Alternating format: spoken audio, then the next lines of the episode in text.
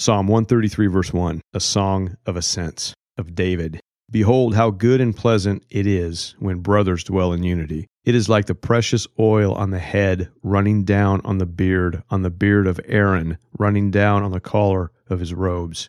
It is like the dew of Mount Hermon, which falls on the mountains of Zion, for there the Lord has commanded the blessing, life forevermore.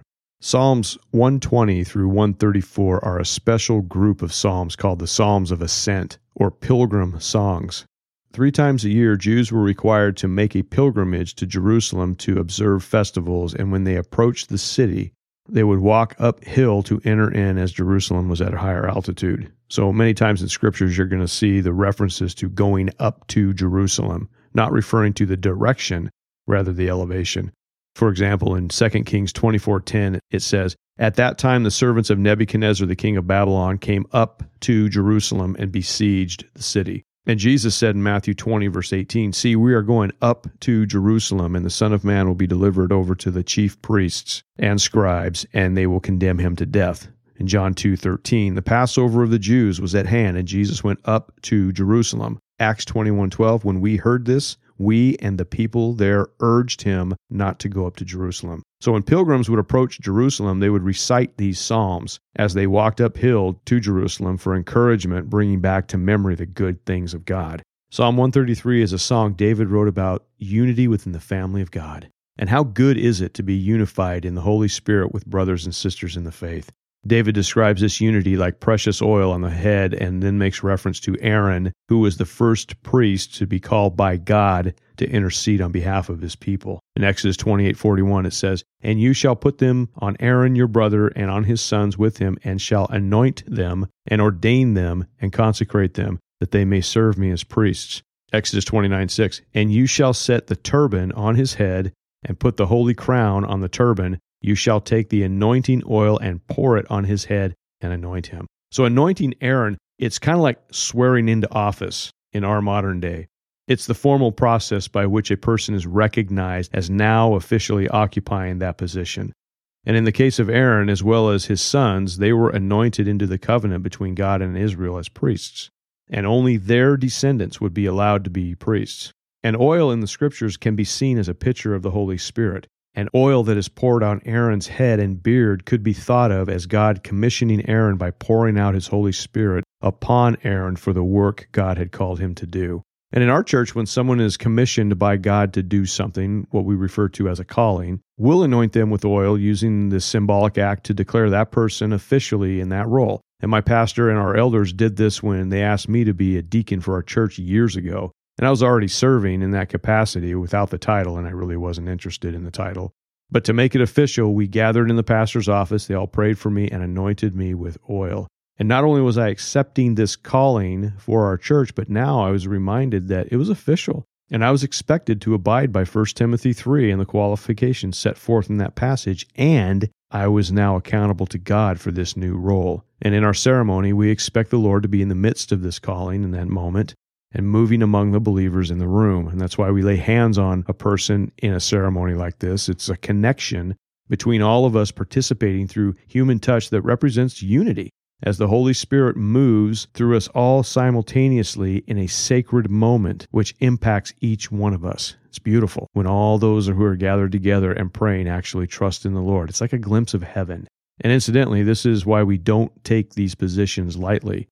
Our qualifications for leadership are based on 1 Timothy chapter 3 and the witness these men and women are already exhibiting. And we don't ask somebody to be in ministry if they're not already doing the work of the ministry in their own lives at home, the workplace, etc., because putting the wrong people in leadership is toxic to the church. And the problems these people can bring into the body of Christ destroys unity. I had a conversation recently with a guy who attends another church, and they are experiencing what is commonly referred to as a church split, where a bunch of people pack up and leave the church over some cause that can vary from egregious sin in the church to the color of new carpet. But what a church split really is, it's the devil worming his way into that church and destroying unity. And putting unqualified people in positions of leadership is a good way to roll out the red carpet for the devil. But when brothers and sisters are dwelling in unity of the Holy Spirit within the congregation, God is right there in the midst, and it is beautiful. We get to see the hand of God blessing the church. And Paul hits on this in Ephesians 4, where following a verse heard many times on this podcast, he elaborates why God puts certain people in certain positions. Ephesians 4:11, and he gave the apostles, the prophets, the evangelists, the shepherds and teachers to equip the saints for the work of the ministry for building up the body of Christ until we all attain to the unity of the faith and of the knowledge of the Son of God, to mature manhood, to the measure of the stature of the fullness of Christ so that we may no longer be children tossed to and fro by the waves and carried about by every wind of doctrine, by human cunning, by craftiness in deceitful schemes. Rather, speaking the truth in love, we are to grow up in every way into Him who is the head, into Christ, from whom the whole body, joined and held together by every joint with which it is equipped, when each part is working properly, makes the body grow so that it builds itself up in love. Now, David, who wrote Psalm 133, he lived about a thousand years before Paul. And if he could have read Ephesians 4, he would have been all over it because unity does many good things. And David experienced this. It builds up the body of Christ, it brings about more knowledge, as Paul was saying. It helps us to remain stable when confronting false teaching and it warns us of deceitful teachers. It's a way to stay spiritually safe and grow in our relationship with Jesus as the head of his church of true believers. And David, in verse 3 of this psalm, and the psalm is only three verses long, he refers to the dew of Mount Hermon. And John Calvin makes a good comparison in his commentary on this psalm regarding the dew of Mount Hermon. He says that a holy unity has not only a sweet savor before God, but it is productive of good effects, as the dew moistens the earth and supplies it with sap and freshness. I like that description. Unity moistens that which is dry. I've had seasons in my journey with Jesus where my spiritual life seemed to be really dry, like a parched desert, lacking every good thing. And I recall in these times, I isolated myself from other brothers and sisters in our church, and that contributed to my dry spirit. But in these times, I also hung out with believers from other churches, and I found that to be helpful, getting refreshed by their encouragement. And even though we had some differences of opinion regarding church things, we were still children of God. And I found getting away from my own church for a while was actually very refreshing. And then when my heart was right with the Lord, I returned and continued in my role at our church.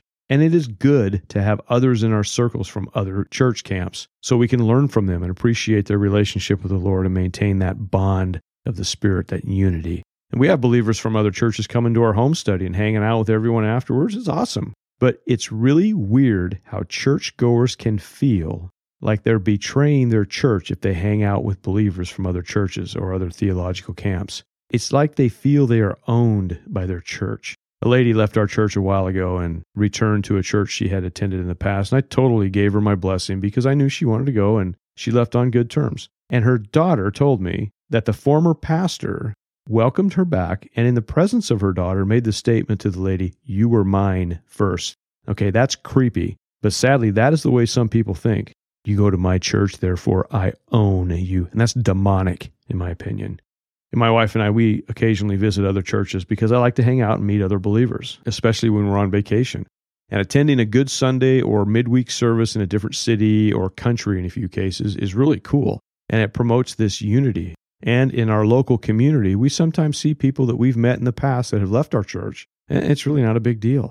And they're happy where they are. And as long as they're serving the Lord, I'm fine with it. We can still have unity if they left because they are church shopping for a church that will not make them feel bad when they are steeped in sin and refusing to repent, then I have an issue with that. But that's between them and the Lord. That's not my deal. And I usually don't visit churches that neglect teaching people to repent of their wickedness because usually that church is full of unrepentant pew warmers, and that's not good for anyone. And there's a whole lot of those churches operating all over the world today. So the unity of believers, it's huge and finding that small group of believers you can hang out with that are like minded in crucial areas of theological issues is a blessing. The secondary issues really don't matter, in my opinion, and usually cause the most division within the body of Christ.